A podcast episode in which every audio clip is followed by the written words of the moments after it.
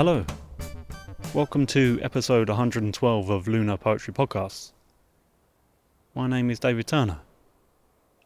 Today's episode is in two parts.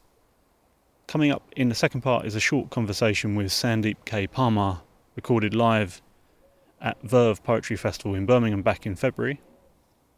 First up, though, it's me chatting to the absolutely wonderful Mary Jean Chan. We met up mainly to chat about her debut pamphlet, A Hurry of English, which is out through the brand spanking new Ignition Press.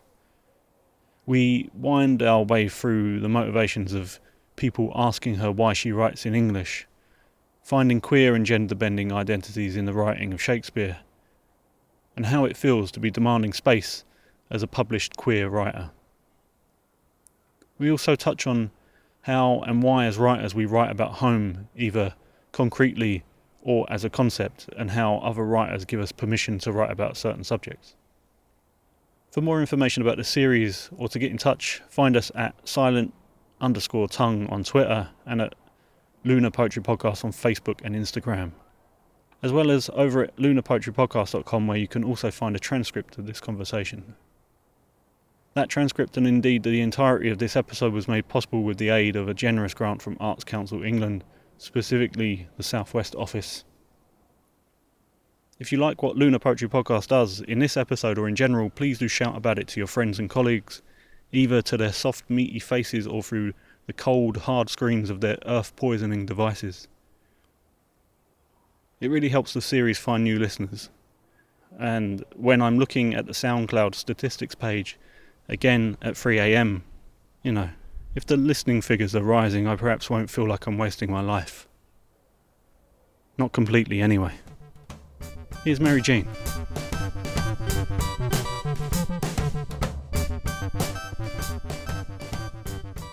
My name is Mary Jean Chan. I'm a poet and editor from Hong Kong. I have a pamphlet out right now with Ignition Press, um, with Oxford Brookes Poetry Centre, and also my first collection will be coming out with Faber next year. Rules for a Chinese child buying stationery in a London bookshop. Speak to the white, elderly man at the counter. There will be many more of them in your life, but start with him. Recall those syllables you've whispered over and over like some version of the Lord's Prayer. Our Father who art in heaven and is white and beyond skin. Enunciate. He must hear what you have to say if you are to be helped. Begin with please. Say, may I? End with thank you. He will be delighted to know you are polite, soft spoken, well mannered. You will be overjoyed at his acceptance, a palm reaching towards you for something you are able to give. You must hand over the money quickly, but not in haste. Your parents' wisdom comes from having had more salt than you have eaten rice. This proverb is untranslatable, but memorize and trust in it all the same.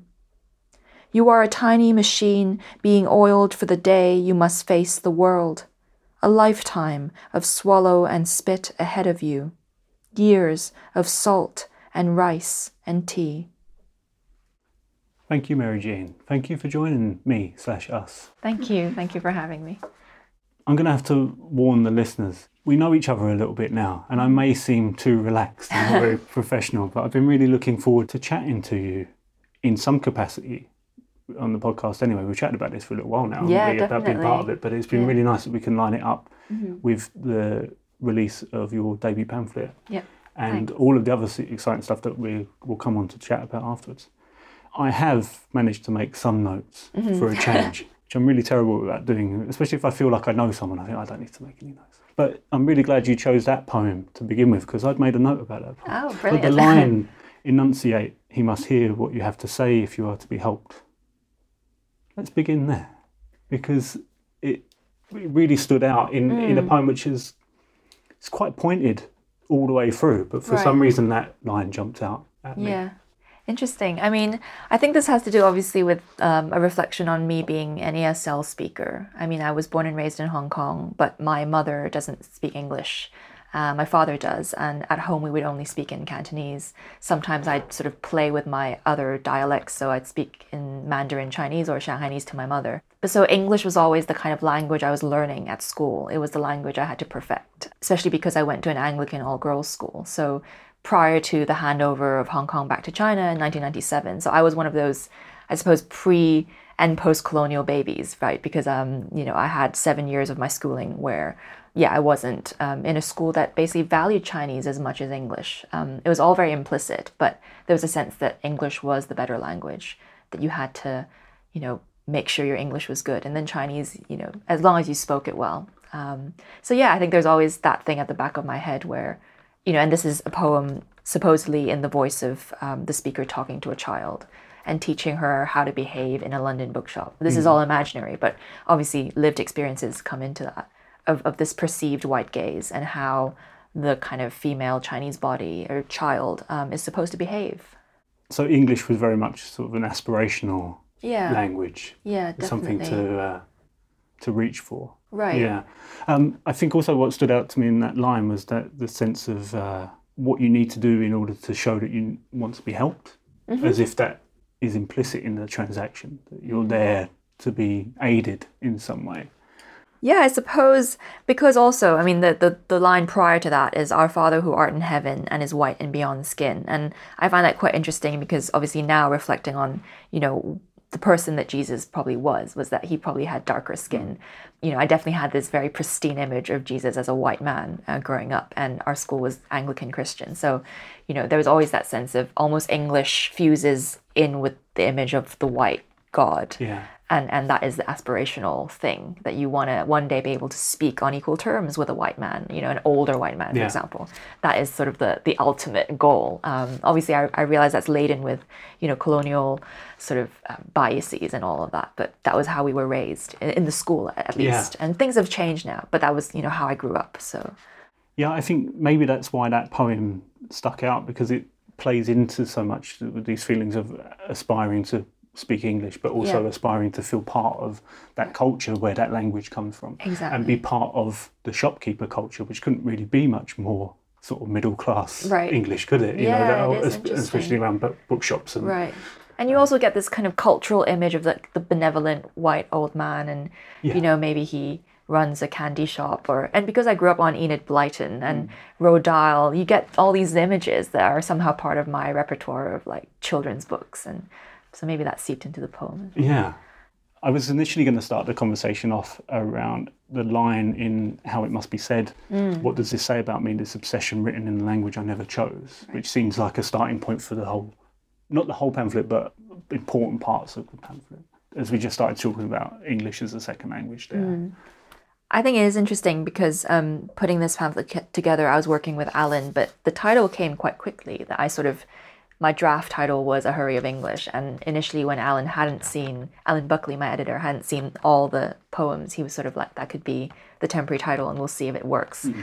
But um, it sort of stuck. And, and the line itself is a bit odd because a hurry of English, like what does that even mean? It's sort of syntactically a bit odd. And but it came to me that line, my desires dress themselves in a hurry of English to avoid my mother's gaze. And I suppose that does reflect, you know, years and years of reading things that I thought were transgressive, you know, queer literature mm. or even just Shakespeare, but knowing that there were undertones of homoeroticism, the gender bending, really enjoying that. And also, I was doing the right thing because I was studying for my English literature class, you know, but there was a sense of that being transgressive. Uh, and because it was in a language that my mother couldn't read, I felt very safe. I felt like I wasn't betraying anything. This was me you know, perfecting my English, but at the same time, I didn't have to betray my own identity as a, you know, docile Chinese girl. Obviously, these are all stereotypes, but there was that sense growing up that mm-hmm. I could keep these two, two worlds apart and neither would sort of affect the other. It's interesting. I hadn't, obviously, I don't have the experience of having English as a second language in that way, but the pamphlet, even just talking for a couple of minutes about it, the, the, the structure of the pamphlet makes a lot more sense in that the aspect that comes up in a lot of a lot of guest writing and the way they talk about it, having that protective place within their own writing mm. or within literature in general, with right. stuff that they found that they've loved, especially uh, queer writers as well, as finding that someone else talking about what the queer self is yeah. through their writing. but you found it in something that was also seen as aspirational in, Yes. in Hong Kong, with it Yes. being part of the great English canon Exactly. of Shakespeare. So, Yeah. yeah. And I think oddly that, you know, that gave me courage because I wasn't out and out doing something that was wrong or perceived to be wrong. It was it was like I was doing I was doing my homework. I was mm-hmm. reading the English books and and actually I at some point in my teenage years I started, you know, the ratio of my Chinese to English books started, you know, I guess widening. The gap started widening. So for every, you know, five English books I read, I would read one Chinese book. And in the past it used to be more even. And I think maybe there was a sense that at some point I couldn't reconcile the two worlds, or it would be difficult to do so. And I'm sure there are a lot of Chinese queer literature out there, but at the time, I guess I couldn't, I didn't feel like safe enough to explore that. So English became almost the language that was that love that dare not speak its name. And, you know, that's from a poem by Lord Alfred Douglas. And because I found these traces, I was like, this is going to be my queer voice um, or the repository for my queer desires. Following on from that initial exploration into other queer identities that you found through the literature you were just talking about there, I've noticed a lot of people will often say about, they, usually people say this about other writers, you know, mm. when you first go out and, and start writing to a point where you're first becoming published, mm. that there's a, there's a chance to reinvent yourself Yeah. as an artist or as a writer. I was wondering if that's missing the point in that it doesn't acknowledge the, the number of writers that find their first opportunity to uh, truly identify themselves. And it's not a reinvention, it's Right. just simply an ex- expression of who they've always felt they've been. Yeah. Yeah, I think so because maybe there is that gap between you know the, the reader and the writer, right? Because um, a lot of people I know have written in their teenage years. They wrote in their diary or they wrote poems, and you know I think it'd be hard. It'd be hard to find someone who's never tried writing something, but then to make that your identity and to also I, mean, I was speaking just now and I was saying that um, off the record that you know this is actually quite an exposing experience. Even though all these poems have been published most of them in different journals and magazines somehow that always felt safer because they were these odd bits and bobs tucked away in, in a larger entity and people might come across it if they read the whole thing but then also they might not read it or they would skip. Um, but this this whole unified seemingly unified thing which is a pamphlet um, for the first time puts all of these different poems together. And, and that for me feels like wow someone can actually if they care to read it they would they would find out a lot about myself but also you know i suppose my imagined selves and all that so. How do you reconcile the, the aspect of how demanding your work becomes once it's a single author pamphlet or book? Because it, it goes into that thing, you, you're not flanked by other writers, are you? You're not sharing a space anymore. No, you're, exactly. You're, we- we'll definitely come onto this as well as, as a queer writer. right Um, suddenly having the space to yourself yeah in a way that perhaps you might not have imagined would be afforded to you. it is a very vulnerable experience and i think i was quite surprised at feeling this way because sort of the aspiration again was always obviously working towards a pamphlet and then eventually a full collection. I didn't think i'd be so lucky that things would come together so quickly um, because ignition press was dreamt up by niall munro and at oxford brookes and they made the press happen uh, you know very quickly really over the span of six seven months um, and we were invited to submit and all of that. But um, yeah, to answer your question, I suppose it just feels like suddenly there is no place to hide. You know, people will be reading the pamphlet and knowing that this is your work. And so it's not like, you know, you're in the poetry review and somehow other people's writing also gives yours legitimacy in a way, or the editorial and the way it's framed, it will give you a sense of, you know, I'm I'm amongst other writers and and I think the thing is also my mother has increasingly been able to um, I think translate some of my poems. I don't know quite how she's doing it. Either my father is translating it for her or someone else, and and she picks up these bits and bobs, and it's interesting because I think now she's recognizing that my identity, you know, a large part of it is my writing, and she's increasingly wanting to be in dialogue with me about why I wrote that or what have I actually written. Uh, whereas in the past, when it was you know a poem here and there that I'd submit, that would be a very private thing almost. And even if it was if it were, was published, my mom wouldn't know about it, and it wouldn't be sort of a, an event. You know, Yeah. it would be yeah, And, and, and the act of being published Right. drags you into the public view as well, doesn't it? you know, does, there's so many pictures of you, and you're Right. doing public readings, which Yes. will Yeah. hopefully I will have mentioned in the introduction. Um, Thanks. but yeah, suddenly you're centre stage, aren't you? And it doesn't naturally sit in my mind as an accompanying part of what it means to sit down and write a collection mm. as honest or as seemingly honest as, as you've done. I don't like to use the word honest around mm-hmm. poetry because it doesn't seem relevant, but Sure. as something that's trying to confront a lot of difficult issues mm. around identity and self identity and how that might affect your home life as a child. Yeah. That doesn't seem to sit naturally with then going on talking about it on podcasts or um, on stages where, in front of strangers. You know, You know, I think it is a sort of an odd thing. Um, there's a part of me that thinks, you know, I really value these opportunities, you know, being interviewed or being invited to speak because then you you get to, I guess, communicate your ideas in a different forum. Um, for people who might not take the time to read the whole thing, you actually get to share a few poems on stage and they'll listen to it, and it's a different experience listening to something than reading it. There's also this strong urge to hide, to say no, to say I can't do this. Um, not particularly because I'm afraid of public speaking. I'm I'm sort of an ambivert, so I'm kind of okay with speaking in front of crowds. But it's more the sense of, especially the Q and A's. You know, when people ask you questions, you feel very exposed, or sometimes the questions are so loaded you don't know where to begin. Um, for example, one thing that came up quite a lot and still does is, why don't you write in Chinese, or will you write in Chinese? And it's not just a sense of you know local audiences expecting me as a Chinese person to write in Chinese, but my parents, my mother would say, you know, you're you're bilingual and I can write in Chinese, so why English? You know, why not start writing in, in your own mother tongue? And that becomes very fraught for me, as precisely for the reasons I've talked about. Yeah. It's sort of like I'm I'm asked to choose or I'm asked why my allegiances are not the way people perceive it should be, for example. this actually came up in conversation with Zeina Hashem Beck Oh, a lot about why Oh, she yeah. she gets this question constantly Right, about yeah. um, why not. I love her work, in by the Arabic. way. I love her fantastic, work, yeah. But why write in English when Yeah. you grew up with Arabic Speaking as your Arabic, yeah. first language? Right.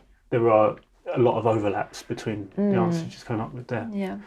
I would be interested to see how those questions develop when you've now got a ready-made long-form answer as to why, why you may have chosen to write in English. And I think it's um, why do you think that question comes up? So I think several things, right? So one thing is there aren't maybe that many ethnically Chinese or East Asian writers in England who are poets. Um, first and foremost, you know, Sarah Howe is definitely one of the most famous ones, and she's a mentor of mine as well. But this assumption that okay, so you clearly come from a bilingual background and you're an ESL speaker. I mean, almost like the question is sort of like, what made you put in that extra effort? and what makes you want to have to fight to stay in this realm that's not naturally yours almost you know there's a and also obviously there's a bit of sometimes a hint of slight like racism casual racism like you look chinese so you must be bilingual so therefore you know sort of question of almost why are you here you know because you must be from china um, and obviously that overlooks the british chinese overlooks so many communities who are yeah ethnically one thing but they speak english and that's their only language um, and then the question asked by a Chinese person from Hong Kong is utterly different. It's like almost like, well, we have a history of 5,000 years and we have all this literature and yes, Tang Dynasty poetry and all of that that I grew up with. Why are you abandoning that for Shakespeare? It's almost like Tang poetry versus Shakespeare. And why do you think Shakespeare is better than us? So there's that implicit sense of Yeah, yeah. why have you claimed another heritage? Um, and I, I think I'm trying to answer that through my poetry that, you know, my schooling was very particular and it wasn't like my parents sent me there for no reason because it was a very good school. And, and all the good schools in Hong Kong that are not international schools, it still remains the case that they are faith schools and they're all missionary schools, um, all established by the British during the colonial era. And that's not a coincidence that you find a lot of students in these schools, they have very good English, it's true, but also they don't, they're conflicted in terms of their identity because of the way they've been taught, I think. Yeah. Bit of a long answer. No, no, no. But it's. Um, I'm glad that you spoke of both aspects as well because I think it's um, it's easy in poetry and literature in the southeast of England, particularly, to only get that view of. Come on, we want to embrace other Yeah, languages. You Yeah. know, we're, we're desperate for Arts Council funding, so Right. please, yeah, you know, Bring in some uh, otherness yeah, yeah. almost, yeah, yeah, yeah. Show us your Right. otherness through your writing. right. Um, but I suppose there's also a lot in your answer there that fed into ideas or feelings that may make a pamphlet of this nature, or any pamphlet, sorry, um, more exposing because then it brings up so many of these issues about well, why if you're going to demand this space, why are you then doing it in a second language? And Yes. you know, Yeah. why are you not being true to yourself, but the self that other people are imposing on you? Exactly. And then this obviously feeds into Notions of the other. Yes, and, yeah. and, and what it is to find your queer voice. Mm. We'll focus for the moment on how you mentioned about your mother now being more aware, or not more aware of your writing, but more able to access it Yeah. and begin to translate it. Mm. I don't do this very often, but I've I've noted a lot of lines from the pamphlet because a lot of things stood out to Mm. Sure. me. So we'll take these as starting points if you don't mind. But um, this is from your poem practice. I would Mm. head back home with a deepening sense of dread, my bruises fading to quiet. Mm. I'm just wondering what, and this is not necessarily a direct question for you, but why do we as writers try and write about home in that way? Who are we trying to talk to in that? Are we trying to talk to the people we've left slash turned our backs on slash been pushed away from? You know, wh- wh- whatever's gone on in, in this idea of what home is. Mm. Are we trying to talk to them, or are we trying to explain to our readership what that was like?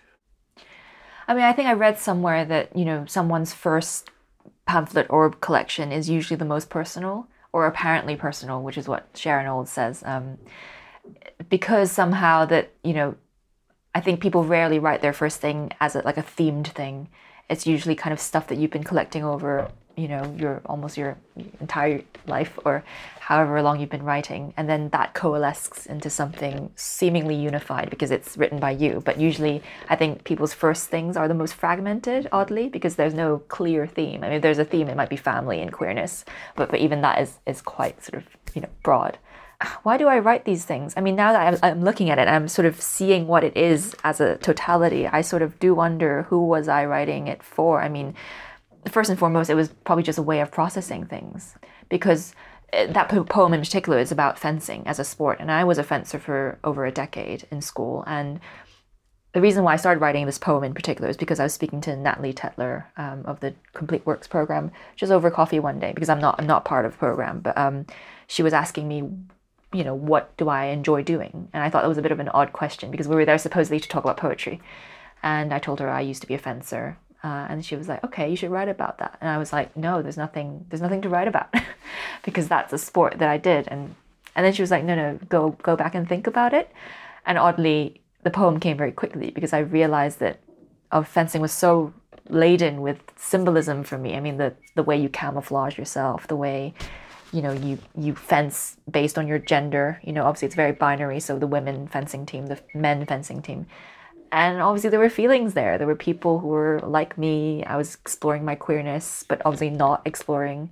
So I was hiding from it through all the gear you wear as a fencer. You don't see any patch of skin once you're suited up and the, the kind of dueling that happens between the two fencers on the piste it's almost a kind of relationship a kind of and so i was like whoa actually this is very fruitful for what i'm trying to explore so it wasn't almost logical it was a sense of giving being given permission to write about fencing as a sport and then i realized actually there was a lot there that i could explore. It's nice when uh, people give you permission to write about things that you would consider banal. yes I suppose, exactly. and this feeds into a lot of the pressure to please tell us about the otherness in your practice, and then to suddenly be told, well, no, just write about that Just thing write. you did, yeah. just that hobby you had, or that sport you were made to play at school, because right it's your life, and if it was Yeah. a large enough part of your life, of course, all of these things will come out exactly anyway. You Yeah. know, but they'll hopefully come out in a way that you're more comfortable with, you know, Right. because it's you, it's your life, isn't it? you know? exactly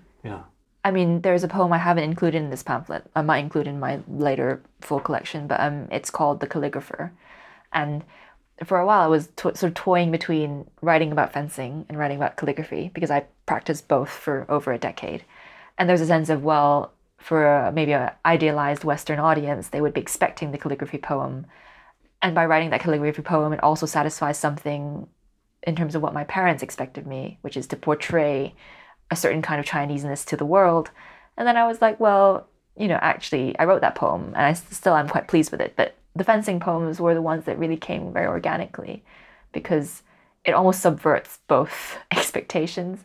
like maybe a Western audience wasn't expecting that you'd be you'd be a Chinese fencer. Maybe that's I just love the universality of that Yeah, time as well. In that, exactly, that whole thing of being at school and sort of fancying someone, Right. but showing it through stabbing them a little Right. bit, you know? yeah, chasing exactly. them around a sports hall Right. with a sort of fake sword. You Yeah, yeah. that's just what right. obsessive love Yeah, is at that right, age, isn't it? I mean, I'm sort of guessing. What age were you? Because I was sort of guessing. Well, was- this is like teenage, yeah, like yeah. sort so of that high was school. that was yeah, I was imagining. yeah, but I just wanted to check. Or that, not even knowing that that was love or desire because it was so forbidden. Just trying to think back, but I think obviously there's a, a different aspect of it of um, the queerness and Sure. a, a different element to it. But I think a lot of love at that age or obsession, that sort of obsessive lust Mm. for someone feels forbidden because you don't feel able to act on it Yeah. either way. If you're Yeah. if you're a young teenager, Exactly. say, I mean, and I think that's what really came through in that poem. Right. Is it's not. It felt like you were writing just about the act, and those things came out of it naturally, rather than trying to write. Sometimes it feels like a pressure on, especially queer writers, to um, come, try and write about the queerness in a different Yeah. way. You Right. know, Right. it, Exactly. it didn't feel like that was happening. Thank you. you. Know? Yeah. thanks. Yeah, it was, you know, an organic, very organic process. So, so that surprised me Yeah. in, in how the two dovetailed so well. And the images of the blooming bruises as well, I just thought were amazing. Especially when it was it's implied that the bruises are blooming beneath the costume mm-hmm. and unseen, and mm-hmm. all of this that's happening beneath the surface, mm. which is there's a lot of stuff happening beneath the surface in the pamphlet. I think we might take a second poem. Dragon Hill Spa, Seoul, South Korea. It is the year 2016, but you know how women tame their own bodies into bones, dig their own graves in daylight.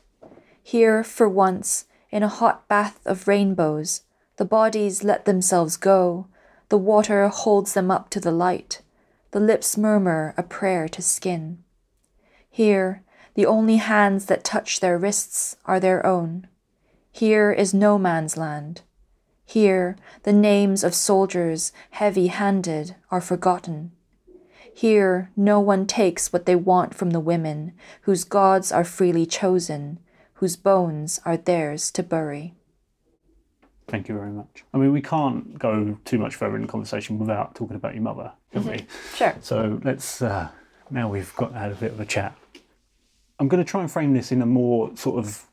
I don't want to focus too much on your personal relationship because mm-hmm. that's not necessarily what we're here for. And I, mm-hmm. and I think if people read the pamphlet, they'll get enough out of it. And mm-hmm. I don't think the purpose of this conversation is really about digging into into those things because I do think the poems speak for themselves clearly enough. Mm. But I think as writers in general, this idea of like your mother mm. and this sort of shroud like image that comes through this idea of something being th- there's a duality to mm. your mother in these poems and mm. they, and and she seems both oppressive yet detached and mm. there con- like a constant but also distant. And that seems clear through poems that are set while you've been in London but- but also while you've been at home as well. I'm just wondering why do we obsessively write about these things that we're seemingly trying to escape? Hmm. And I, I'm worried about framing that question because I'm not trying to suggest that you're trying to escape your mother through these poems, but there's a feeling there, isn't there, which is hmm. quite common for a lot of people's writing. In that, hmm.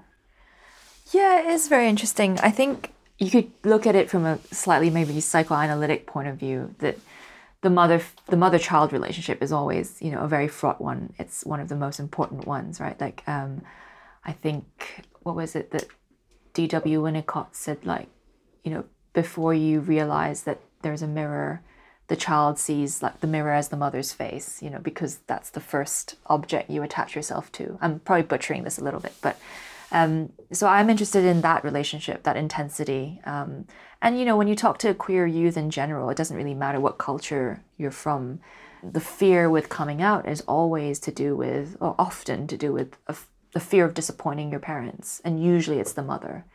It's it's you know you can see like just any any person talking about that and it's somehow it's always fraught it doesn't really matter what gender you are or where you're from the sense of i can't tell my mother and I, I think i'm curious about that as well like why we you know feel that sense of loyalty the sense of i can't betray her because by being myself And also, there's an actual act of departure, right? We all grow up and we all leave. And because the mother is usually the person, obviously, it's different in a you know queer relationship. You might have two fathers instead. But you know, growing up in the family that I did, my mom was a quintessential, I suppose, housewife. Um, we spent so much time together while my father was he's a doctor, so he was out working.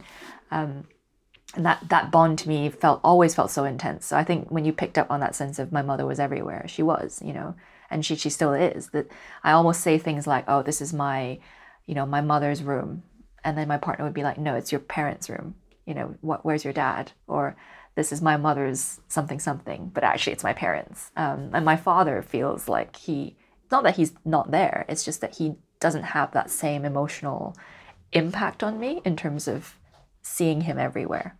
And then maybe going back to poetry, it's the sense of I want to write about my mother because there's a lot that I couldn't say for many years. And, and that I just I, I turned to writing as a, as a way of comforting myself, a way of figuring things out, a way of almost apologizing, uh, a way of almost writing this unseen letter to my mother, explaining everything to her so that one day she might understand, you know, as a, a way of setting myself up for something, that eventual coming out. Or um, a lot of these poems are from prior to coming out, or, you know, the seeds of those poems. So, yeah, maybe it's a way to, to justify myself, to explain myself. And also, I mean, this is one thing I haven't really talked about in any interview so far that my mother, her first job in Hong Kong was um, a writing job. She was a script writer for a local television station. So my mother's actually an amazing writer in Chinese. Um, and she's now currently writing actually a, a drama script, you know, uh, potentially might be made into a, a, play on stage, but obviously very casually and sort of uh, as an amateur writer because she's not in a, you know, writing profession. But knowing that my mother wrote for a few years and that was what sustained her. I suppose that was all a weird kind of full coming full circle. That Does she, that feed into writing in English as well? In that it gives you a distance from your mother's writing career. Maybe, itself yeah. Because of her being accomplished. Maybe subconsciously Yeah. that is a thing of charting out my own space. Yeah. but certainly I know that you know my mom always encouraged me to read, and oddly would buy me English books. Hmm. And you'd think, how would that work? Because she wouldn't know what was on the jacket cover. But she would buy me these English books because she liked the cover, like the cover art, for example. But that act of trying to so generously introduce me to another language as well is to me quite fraught and Yeah. quite poignant. That she almost, yeah, she could have just bought me Chinese books, but she also bought me English books, which Yeah, is what is interesting, yeah. I think. Um, yeah. I suppose that, that sort of comes back to this idea of when we were talking about this uh, perceived impression that writers are trying to reinvent themselves. Mm. It's interesting that we use poetry as a way of uh, reinventing others in our life, isn't it? you Mm. Know, and, and the definitely. poem to fantasy mother. Sorry, what's the title? Oh, conversation with fantasy. Conversation Mother, with yeah. Fantasy Mother Mm. um, does that very well, doesn't it? In which you write to a person that is freely listening to Right. you in a way that you might want to Yeah. have. And I think that comes up a lot. I, this is playing on my mind a lot. I, I chatted to Caroline Bird about it in the most recent episode, not specifically about relationships to parents, Mm. but more confronting Yeah. ideas around shame and guilt in Right. Mm. poetry, wherever they come from. Mm-hmm. But this is also feeding into I have a lot to write about my own relationship with my mother, and I never have, and I've never, as yet, been able unable to, Mm-hmm. and it left me quite emotional after le- reading some of the poems in your book because you've done some of the things I wish I could do myself and still feel unable to do. Mm. But I it may also be clouding a lot of the way I'm asking the questions and maybe making them slightly a bit too more too, Sure. too personal. But yeah, No, it's fine. I, I was just thinking also, you know, some of these poems, I do use the mother figure as a trope as well, you know, so it doesn't necessarily have to be my mother. And some of the things I include in here, she has never said. So I think because um, I got quite bogged down over a few poems, you know, a few months ago probably, when somehow I fell into this trap of thinking, well, what was the actual truth? You know, what did she actually say or not say? And then realizing through my, you know, current supervision, I'm a PhD candidate as well, and I was work I work with Jo Shapcott, and she's an amazing, you know, mentor and poet. And she was like, Mary Jean, remember, you know, poetry is also an act of creation. Um, it's it's like fiction. You you have the permission and the right to invent and to imagine. So once I sort of let go of that ostensible need to write documentary truth, then I think a lot of the poems came up. You know, the Fantasy Mother poem came up because for me that could be um, a poem written about any mother. You know, it really is just about the universality of, of queerness. Well, I, th- I think that's perhaps why Yeah. this pamphlet, not perhaps why, definitely why this pamphlet feels so complete is because it talks of these things in, in a very universal way. It it doesn't feel too much like a diary, Mm. which it perhaps can do if you're if you're trying to document right. the truth or what really happened. And for the listeners' benefit, I'm doing air quotes at the moment. There's something that I haven't managed to free myself Mm. from when talking about that, and it may be that I'm finding it too difficult to move away from the truth in it, Mm. whatever that means, because I completely agree. The truth isn't that relevant Mm. in terms of trying to communicate a feeling Right. or the truth around events Yeah. and what people have said, as long as you're not libeling people and, Right. coming out and making complete falsehoods up. I think you Exactly. Yeah. you do need elements of fiction in your writing, don't you, to make. Yeah. it um, relatable to, to Right. readers. and also you know not not just to kind of forcibly make it a kind of a universal piece because obviously specificity is, is so important and, and i can only really write from my own experience. But um, i've increasingly realized that you know sometimes poetry is about hope as well. It's about what you hoped could have happened. It's about sort of your vision for maybe a better world or a more compassionate world. So sometimes you know people who do magical realism for example or the, the surrealist art you know they, that kind of freedom to just sort of imagine a scenario um, and to convey something through that. I think you know artists have been doing it for ages and, and fiction writers as well. So for me i think poets um, for example sophie collins she had her recent um, debut collection from faber. There were a lot of moments of you know i was wondering did this really happen? But that's precisely what she's trying to subvert the idea that the eye is not meant to be a documentary eye that all these especially women who write about themselves it's it's automatically taken as this is your intimate document of your life whereas men can write fiction you know? I think all of that is in the background as well but obviously for me it's even more layered because um, it's not just about i suppose white men white women and i'm, I'm also queer and, and and there's all those other layers added on that but I, i'm not sort of naive enough to think that obviously because I'm a woman and I'm writing about my mother, it's all too easy to so for people to say, this is this is the document of your life and your mother, and um, all of this is true, and and maybe because that is easily perceived as such, my mother can feel conflicted and, and betrayed, and and that stuff I'm I'm currently dealing with. But yeah, I still feel like in order to write at all, I need to free myself from those constraints. So my dad's mum died when I was about 16. Mm-hmm. And she was notorious for telling stories where the things she was telling you, she said, that, she didn't, didn't say them. Yeah, But she wasn't, you wouldn't class what she was saying as a lie. They were just embellishments Yeah. in order to get a point across. And I've always found uh, my the way I write to be closer to the way people tell stories in mm. pubs. And mm-hmm. that, that idea of when you walk away from not an argument or maybe just a confrontation hmm. with someone you don't really know and you've been a bit surprised by it and you come away and you like this is what I should have said I should bloody said this and that's what I feel poems are they're in the moment where you're able to be clearer about Yeah. things and that will involve yeah. embellishing what's happened or adding details Yeah. I mean, I think poetry, you know, this is this is my work, so obviously I can't be divorced from it. But it's also a thing that once I think someone's written something, then it's out in the world. It's its own entity, um, and so as much as you can take responsibility for it, you also need to sort of let it go, and and it needs to do whatever it does. You know, in relationship to another reader, I think that is that is the work that I think poetry does. That you know, I've read poets from around the world, across cultures, and for those poets' work to speak to me, for example, Adrienne Rich is always the peop- the person I speak about who really opened up poetry for me. And you know, she was writing in the 1960s, uh, white lesbian feminist in you know America. I'm you know I couldn't be more culturally. She's Jewish as well. I couldn't be, more culturally different from her but her voice spoke to me and it, it was something that you know i slept I, I had her books beside me when i slept on, on the bedside table and and that for that to happen it's just something about language it just it transcends a lot of these things we think are immutable and and i think the work she did for my life and on my life is just something that maybe i hope that my writing will do for another person and it's yeah you just sort of have to let it go um, and i can't define what it might do or might not do if that makes sense it's so odd isn't it imagining that something you've made may have that effect on That is someone, hope, isn't it? I mean, think, but it's yeah. really beautiful, isn't it? Right, Actually, that, yeah. that that leads really nicely into something that I wanted to ask about. Actually, without breaking the flow of this too much, my sibling Tegan Mm-hmm. is sort of uh, doing some work experience. I'm 19 years older than than Tegan, and I, and this idea that they are doing work experience for me. Is making me feel incredibly old. but as part of the work experience, I asked Tegan to come up with some draft questions mm. for you based on your pamphlet, and then we I just did some feedback, and it wasn't the intention that the questions would come into the program mm-hmm. unless they were relevant, and this one is relevant, mm-hmm. and it centres around.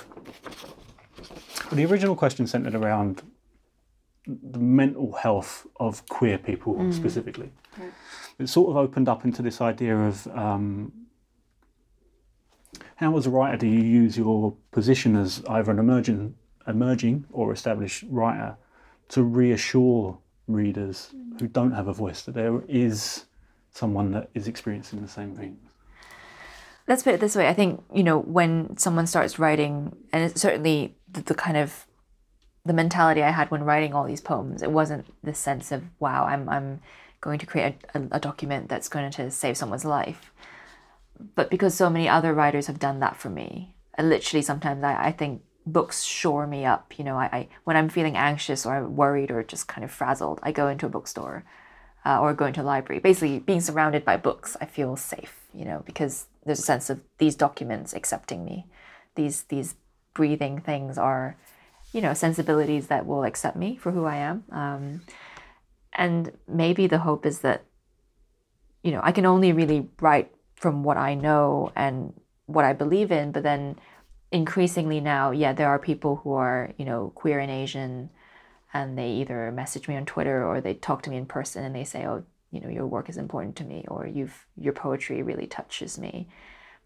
And obviously, there's a sense of almost surprise, or because you're not prepared for that. You you don't have, as much as people talk about readership, you really don't have a readership in mind when you write. I think I think that's a false sense. You know, if you're thinking too much of your readership, you really it's going to cause a writer's block. Um, but I am touched, and in those moments, I almost yeah, I feel like if that's what my work is doing, then then I might be on the right path, you know. But at the same time, because I'm still struggling with my own, you know, I suppose sense of shame um, over being queer, let alone being a you know a queer mouthpiece.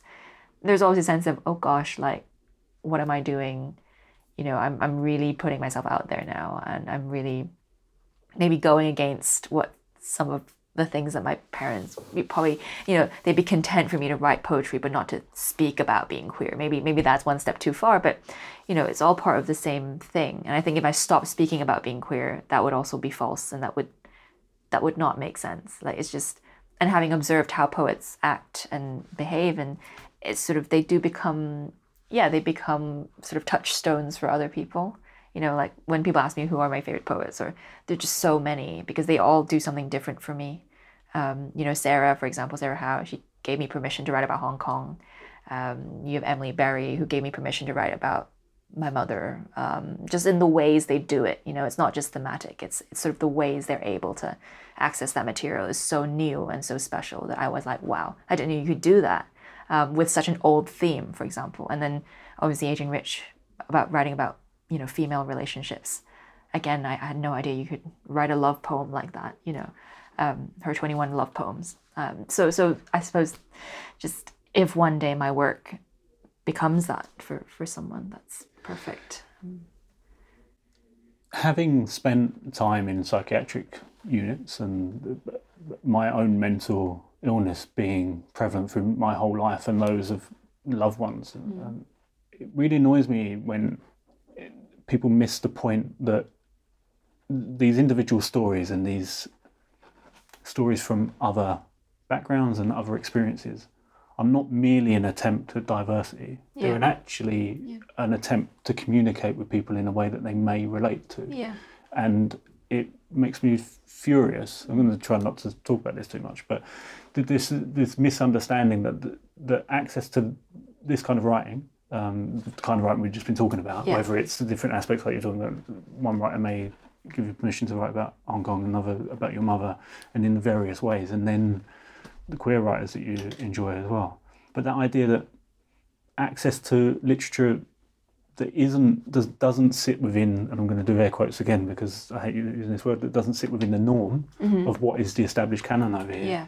Is merely an attempt at diversity Right. when that isn't what people are asking for. They're not asking necessarily for a diverse canon. What they're asking for is representation, isn't it? And and ac- access for people. And like you're saying, this this the word you before this it is not an over exaggeration to suggest that this may be a lifeline to someone. And I'm not putting the weight on your work specifically. Sure. I'm, Yeah. This could be any any Yeah. writer that talks about Right. any experience. But th- th- you know, it's not an exaggeration to suggest that it may be a lifeline to a young person or any age. You know, is it? I think you know it's very interesting that you brought that up. The notion of diversity, because obviously I'm very conscious of the landscape now increasingly, um, and being a part of different schemes like the Ledbury Emerging Critics Scheme, again spearheaded by you know Sarah and Sandeep Parmar. Um, you know, you sometimes do feel very small because you think, wow, these are the statistics. You know, the odds are stacked against people who are not white.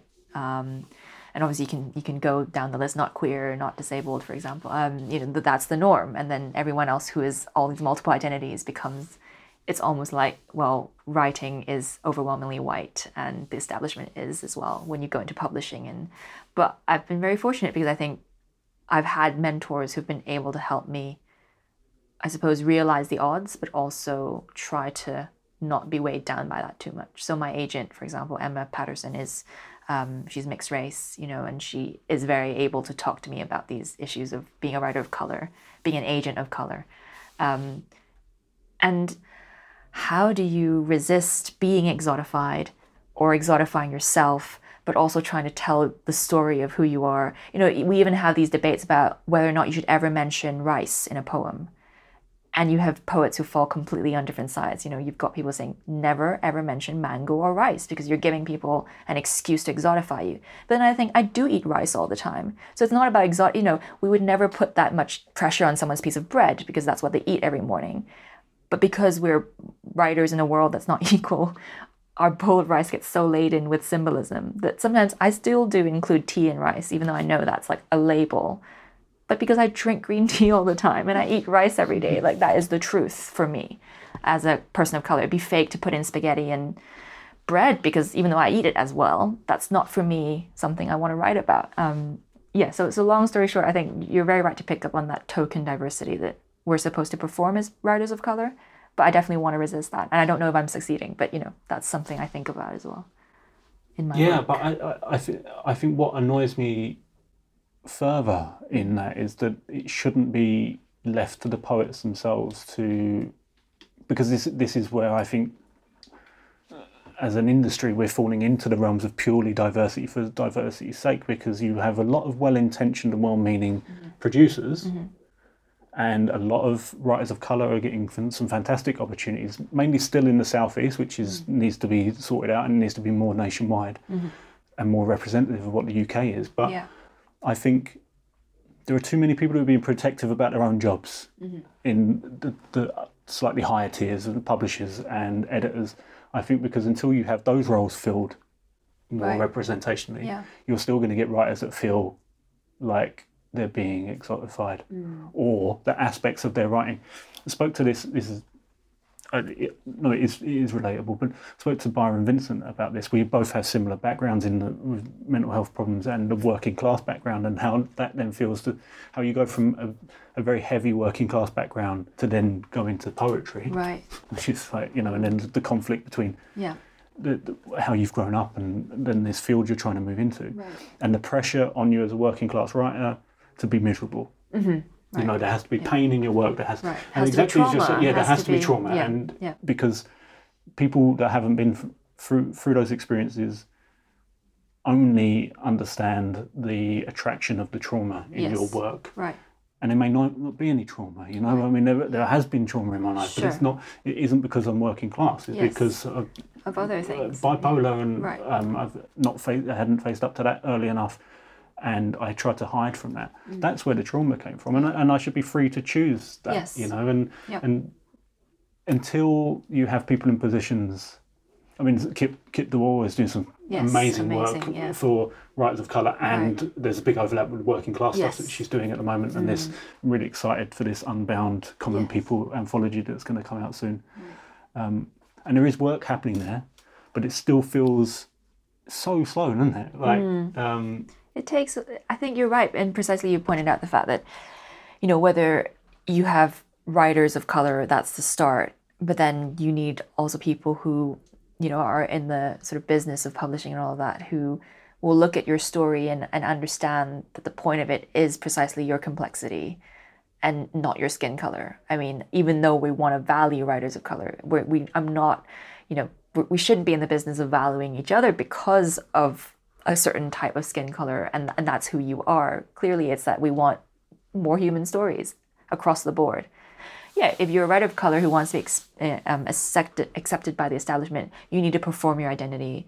You need to you know, be a certain way so that we can package you and market you and sort of draw certain audiences. And it also has to do with the capitalist framework of buying and selling books. And, and I'm also increasingly aware that, so there's this, well, I think it's very apparent to people who don't live in this, the metropolis of, of sort of the colonial and prior colonial empire. But for example, in Hong Kong, I think if you write in English, right, and you publish in Hong Kong, which does happen, you, you just, you do know that the legitimacy you get from that is not as much as where you published in the states or in the UK, and then you're almost like repa- your work is repatriated, you know. So so you can go back and then and then say, look, I've been, yeah, I've been legitimized by the establishment. That is not here. That is not home, and I'm going to bring that work back, and then people will read you, and that that is how it works because it, it's it's capitalism. It's also politics. It's also history.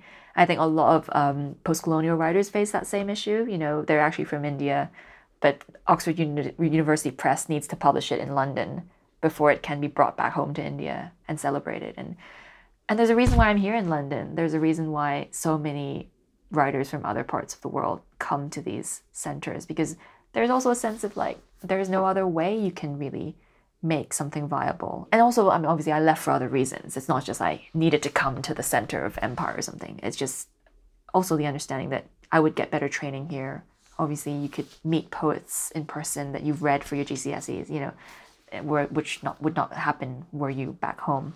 But that's a reality, and I think people need to talk about that, the complexities of publishing and the power relations that occurs. I think it's one of the reasons I had such a good time recently at Verve Poetry Festival is it's just that shift of power from. I mean, I'm from London. I was Yeah. born in Westminster. You know, I couldn't Right. be any more central Right. and I do love this city. Yeah. Well, we're in London now. I, I love where we are, and I Mm. love the city, but it doesn't sit very well with me. That I mean, even just in the UK, you Mm. can't have th- this huge imbalance where poets from Yorkshire or Derbyshire or Cumbria feeling that they have to move to London in order to have a career. Sure. That isn't right. And I think having that shift of control and Yeah. saying, or that's the thing. And I, I think certain people do need to just stand up and take it because Verve hasn't happened because the Poetry Society has decided that they wanted something to happen in the regions. That isn't what happened. A couple of people got bored of the fact they had to keep going to London and thought, well, we'll start something, you know. Um, unfortunately, not everyone feels like that's in their power to Yeah. start something like that. Right. But and this is what we're saying. Like I think as a young writer now, if you're as an emerging, I don't mean young, I mean emerging writer. No matter of your identity, I think people are still f- are starting to feel more confident about getting published. But that doesn't mean you necessarily got control over your work, does it? No, no. I mean, so much of it is contingent on, I think it's contingent on privilege, uh, all sorts, right? Institutional privilege, economic privilege, social privilege. Um, you know, a lot of reasons why I think I've got to where I have is because, you know, I have a tremendous amount of institutional privilege. I think I've been to quite a few universities where those networks allowed me to then, you know, get things published or, or work in, you know, I was part of the Oxford University Poetry Society. You know, there you met people where you otherwise wouldn't have met, for example, who are active in the literary world. Despite being a, you know, queer woman of color, I'm Chinese and I'm not naive enough to think that that doesn't matter, you know, because even though we talk about BAME, BAME, or, you know, people of color, obviously there are different, you know, realities. And I'm from Hong Kong, grew up, born and raised there, and I left when I was 19. So I did grow up for a significant part of my life not feeling like I was a minority. I was a majority in Hong Kong. Um, I think that has an impact. You know, we are talking about mental health, all that has an impact on your psyche. Like I didn't grow up Asian American or British Chinese and feeling all the all the time that I was invisible. I was clearly visible. Um, apart from being a woman, I wasn't out. So I was a straight woman ostensibly, and that gives you quite a lot of a straight Chinese woman gives you a lot of power, you know, because obviously not in relation to Chinese men, but you see what I mean. Like it's sort of then coming to the States and, and then coming to the UK and realizing that I was a part of a minority. That actually took a, a mind shift. Like initially, when people kept telling me to come to women of color meetings when I was in the US doing my undergraduate studies, I, I thought they'd they'd gotten it wrong. I was like, I'm not a woman of color. Like you've gotten, you mean maybe um, Asian American, you know? And they're like, no, no, but you, you're, you are a woman of color. And obviously, eventually realized a lot of different things. I'm a queer woman of color. Um, but yeah, so so the the mental health aspect that you were alluding to earlier, I think I have a lot of things to deal with in terms of like shame in relation to being queer and all of that. But I don't I don't suffer from as much. I think from the sense of um, I'm a racial minority, and there's so much to compensate It's for that. interesting. There's a lot of overlaps here between when I had a conversation with Andre Simons, Mm. who's from Bermuda originally, and he he, in his words, wasn't black until he came to London. Yeah, You Yeah. know, it wasn't a thing. You know, Right. he just grew up on an island Yeah. where he was in the majority. right. And in, in his mind, his creative practice revolved around, and this, these are his words, with being a fat gay man. Right. That was what Interesting. Yeah. set him apart as a young man and Right. growing up, and that's what Right. Mm. informed his identity. Being black wasn't a, Right. wasn't even a consideration for Yeah. him until he, I think he moved to. Uh, did he move to? He may have lived somewhere else Mm. prior to living in London, but then when he came to to the UK, then Mm. to suddenly be identified and exoticized in the Yeah. London gay community Right. As being a Caribbean, black Caribbean man, Mm. you know. Yeah. But this idea of shame, I think we're going to finish on this question because it's nice, you know, it's poetry. We don't want to finish on a on a high. On a high. Yes. No, I was just wondering whether, because this comes up a lot with a lot of people, but is poetry the right place to be confronting shame? or is it just a place to dwell? Well, okay, so I suppose to answer that question, I'll, I'll just refer to one of my favorite writers, Jeanette Winterson, who's a, a novelist, um, a lesbian. A lot of people know her for her first book, Oranges Are Not the Only Fruit. And she actually, I, I heard, I've heard her live. So at an event, she was asked, sort of, you know, is literature basically something that traumatizes people? Because you have a high correlation between, you know, artists and suicide and all of that. And I think what she said was that, you know, literature is always on the side of health it is always a means um, to live better, you know. And and the reason why we maybe find a lot of trauma being written about, it's not that that helps us stay in that place. I really don't believe it. I think we write through things. Um, I think that you know there might be tears shed, there might be realizations, there might be feelings of shame, but really it is much better to be conscious of them than to have them stuck inside you. Um, because you know i believe in psychotherapy for example and and that is all about bringing unconscious things into your consciousness and then you can make different choices about your life and i think poetry has helped me make so many different choices that i would not have otherwise had the courage to make. You know as a reader and then now as a writer i've been able to write through shame um, you know write through trauma right through yeah all these different aspects of my life and, and to have a, a much clearer sense of where i am and and who i am um, in relation to other people as well um, and obviously poetry is this sort of invisible community because i think i read so many poets of color writers of color poets in translation and you just feel you've got so many friends so many mentors invisible mentors around the world. you know i can go anywhere in the world and i can bring my adrienne rich i can bring my you know emily berry i can bring my uh, mona arshi i can and then they will be with me confronting whatever i'm confronting in my life and i think that that for me is why poetry is, is always about health rather than shame or illness Damn it. You've made me finish on a high. um, I think we're running out of time, so we'll finish with a poem, please, Mary Jean. Okay, great. Thanks. So I'll end with this poem that ends the entire pamphlet Tea Ceremony. There are days when I pretend to understand my mother's grief as I coax her into sitting at the table for a tea ceremony, so she might linger on the rush of green into glass, how the scent of leaf dissolves both past and future in one gulp. We drink in a serene silence. My mother smiles a smile that breaks my breath into laughter. She is radiant now, lost in the kettle's repetitive chant, her gaze fixed on the dance of fingers between utensils. I love my mother's joy, her reprieve from the sorrow of red guarded nights. Time is a wound she adorns with designer clothing and too many sleeping pills. I tell her, Go to bed. She says, I can't. Can you stay? As a child, I dreaded her desperate need, my hand resting on her forehead, unable to let go. Even now, with Freud and Jung as bedside reading, I can only invite her to the table. Look, mother, your hands are beautiful. Look, mother, our tea is ready. You have one of my favourite reading voices, and I'm really Thank glad you. that the snow didn't keep us apart this weekend and we've been able to record this interview. Thank inter- you so much. It was so nice to speak. Thank you for joining me. Thank you.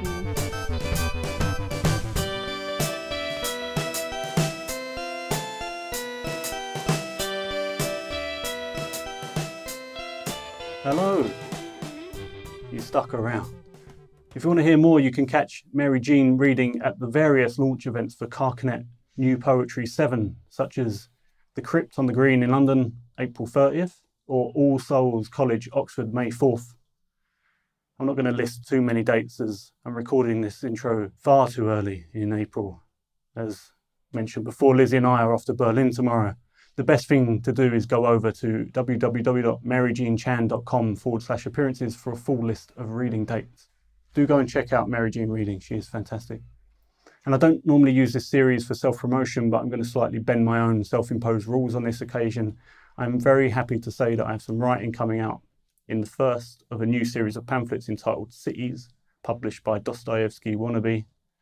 The first of this series is based in Bristol and will feature work by myself, Sarah Scotthorne, Vik Shirley, Clive Birnie, Paul Hawkins, who is editing the Bristol pamphlet, and most excitingly, my wife Lizzie, who is also the editor of our accompanying podcast, A Poem a Week. If you want to come and see us all read our work, then get along to Rough Trade in Bristol on Saturday, April 28th at 2.30. And with that being plenty of blowing my own trumpet, next up is a conversation with Sandeep K. Parmar, which I mentioned before was recorded live at this year's Verve Poetry Festival in Birmingham. We met up on the world's tiniest festival stage to chat about how poems change over time and how our relationship to them may change in the time it takes to write, edit, publish, and then finally launch a collection of writing. We touch on whether poems are always retrospective or if they can ever live in the moment and what role live literature events play in the development of Sandeep's writing. At the beginning, I wrongly introduced Sandeep as a senior lecturer at the University of Liverpool. She is, in fact, a professor there. If you are the kind of person that likes to write reviews on iTunes, then why not write one for us? We've already had some fantastic reviews left by our lovely listeners, which you can see over in the feedback section on our website or, indeed, over at iTunes. Here's Sandy.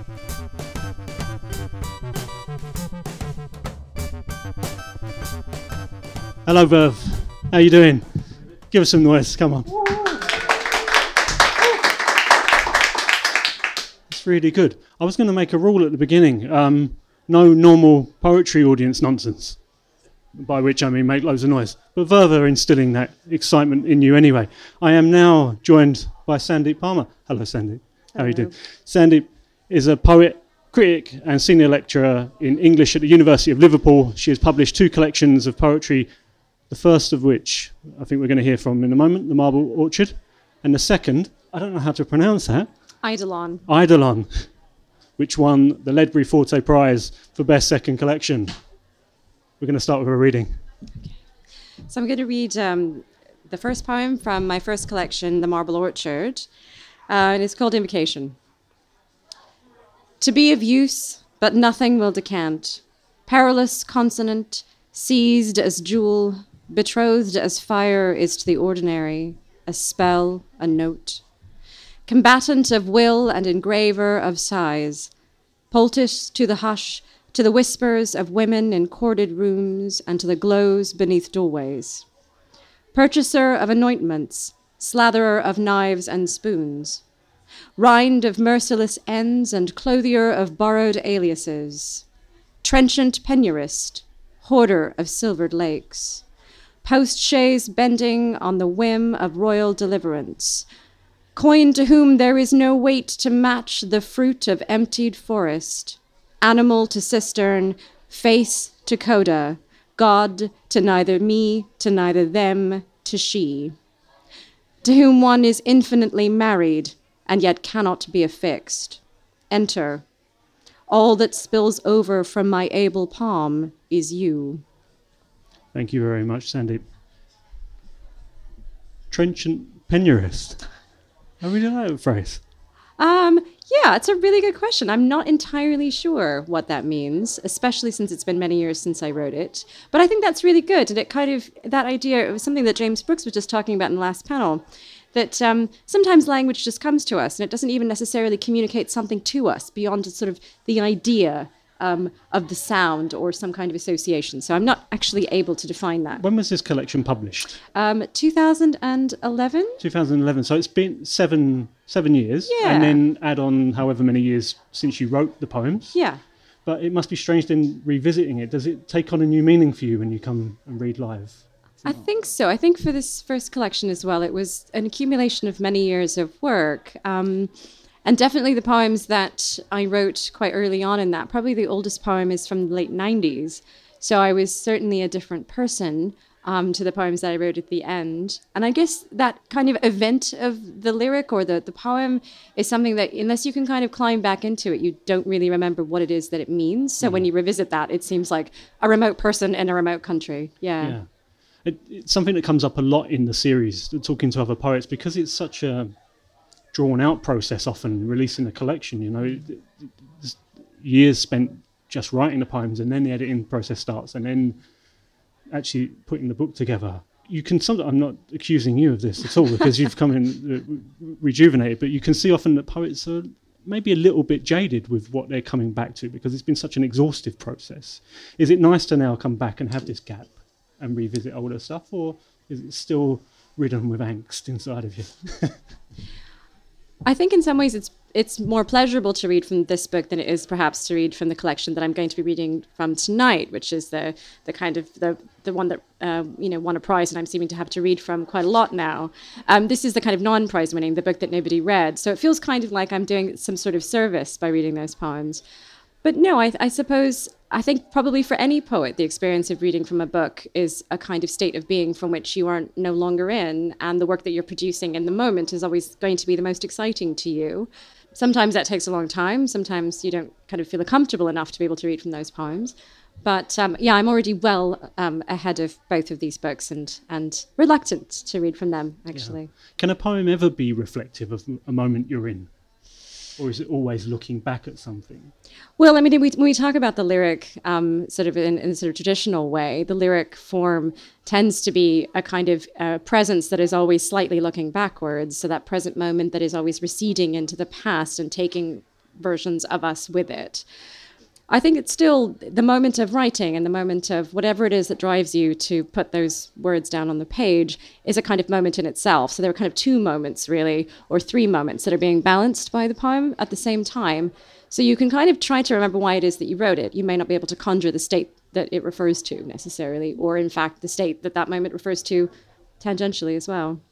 But we're not saying that all poems are memories, are we? No. They're not. They're not an act of remembering, are they? Um, I think in the really traditional sense, poems can be, but those are not the poems that I'm especially interested in writing. Although, having said that, I'm probably going to read another poem that's very much like along those lines. No, I mean, now I suppose the difference between this book and my second book is that I uh, discovered lots of modernist women writers who formed the basis of my scholarly research. Um, and so think now more about how to shape language, how language shapes us in the process, a much more kind of uh, language or experimental poet poem inspired kind of practice. So no, I, I really detest that kind of intimate, uh, supposedly artif- or supposedly genuine, but actually quite artificial space that the lyric creates. Um, and I avoid it as much as I can. And I find it really aggravating to read it in others as well, though I try to be polite about it. And this sh- shaping of language, how, what role do live readings and events like the Poetry Festival play in helping you shape language?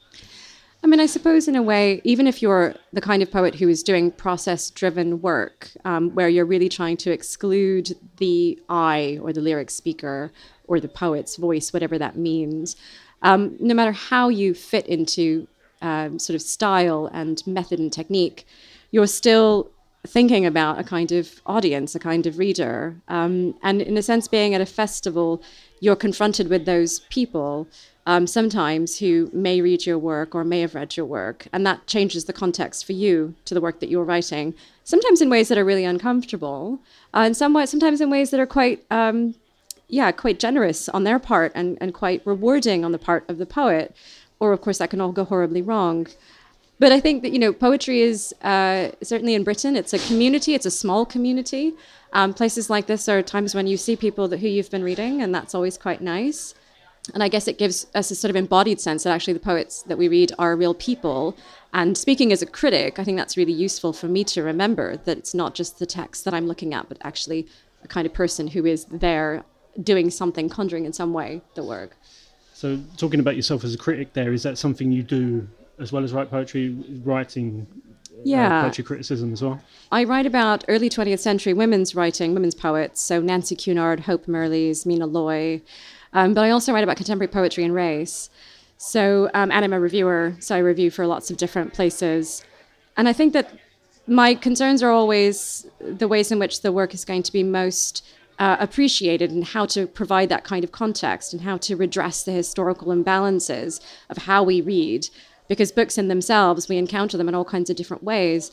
And the critic's job, whether you're a reviewer or you're a, a kind of scholar, is to be able to put those things in context. There's no, there's no such thing as a kind of originary genius in any sort of book. Everything responds to something else. And it's the critic's responsibility to be able to recognize those things and to give that context to the reader. Another thing that comes up quite a lot in the series, and I talk to people that are most poets hold a dual role. They're editors and they're writers, they're critics and they're writers, they're producers and writers. Are you able to be a critic and writer at the same time, or are they two separate roles? Obviously, they overlap uh, Sure. hugely, but are, are they the same thing? Yeah, as a kind of state of being. Um, I think that the, in my experience at least, being a critic has changed the way that I wrote, and I felt that uh, I wasn't able to be. I definitely read myself uh, more in terms of thinking about the tradition after I became a critic, which is a shame. I think you lose something um, when you become an academic, particularly with academic writing, because you're so focused on being coherent and, and reasoned, whereas in fact, the poetry for me doesn't come from those kinds of places. Uh, so the way that language arrives, I think, for me as a critic is very different and has an effect on how I write as a poet. But having said that, there are a lot of really great poets who manage to combine those things in the kind of lyric essays, you know, with, with like Noor al-Sadir's work, Claudia Rankine's book, lyric essays. Um, and so in a way that's kind of exciting because I think there is a real, there's a generation of writers who feel they can hybridize those forms and bring in philosophy and bring in a kind of critical voice um, or a lyrical voice that isn't necessarily broken into verse or lines, which is also quite exciting. I hate those people that can do both. They're the worst. I've no, I since running this series, I found that it's has it began to really stifle my own writing because I mm-hmm. started to think in quite a mechanical. Is that's the wrong term, but I can't think of a better word at the moment, and we're running out of time. So I'll stick with mechanical. But I the thought processes around writing became very much how would I structure a program? How would I communicate that to an audience? And I started to apply those things to my own writing, and then you stop playing in a way. Yeah, um, I think so. I think you feel less free to play, but I suppose you just kind of you learn the rules better and you learn new rules, and and knowing the rules helps you um, break them. Um, so I suppose in some ways it's just about turning that to your advantage somehow, and it's it doesn't do anyone any good to write work that actually feels quite um, yeah, it feels quite sort of not banal. That's the wrong word, but feels like it's been done in some way before. So actually, it's a challenge for the writer to be able to stand up against any form of tradition, canon, or even those writers that are marginal to it. To be able to say, here is something that I'm actually contributing that is fairly new or relevant. Unfortunately, these chats are just too short. I think so that we don't run over and knock the rest of the schedule for the day out of kilter, we might finish on a reading if that's okay. Yeah, of course. Thank you. So I never write in form, but I'm going to read a poem that is a very uh, bad, it's a failed ghazal. Um, Against Chaos. Love could not have sent you in the shroud of song, to wield against death your hollow flute, tuned to chaos. Whatever the ancients said, matter holds the world to its bargain of hard frost, but life soon forgets chaos. He who has not strode the full length of age has counted, then lost count of days that swallow like fever dark chaos. And you, strange company in the back seat of childhood, propped on a raft of memory, like some god of chaos, you threaten to drown me. Wind through palmed streets, oracle of grief. The vagrant dance of figures in chaos, carting trash over tarmac stench of Popeye's chicken, the Capitol Records building injecting light and chaos into the LA sky. That paper boat in rainwater rushing dives out of my reach, and old women give no order here to chaos, nor calm with their familiar tales. Your voice follows me into and out of the wrong houses, riding my heels in chaos, as if to say that every half remembered element I've forged in glass is only the replicate, dying shadow of love's chaos, that once spoken is like a poison dropped in the mouth of song, turning it dolorous and black.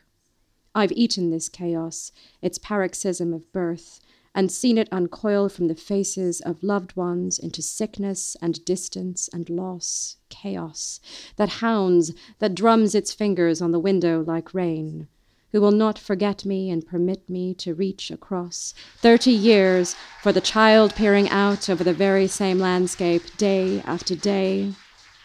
Yellowing day, that day of chaos, where you are still sounding your warning, though I was too young to be left with the bitter heaviness of song, its chaos.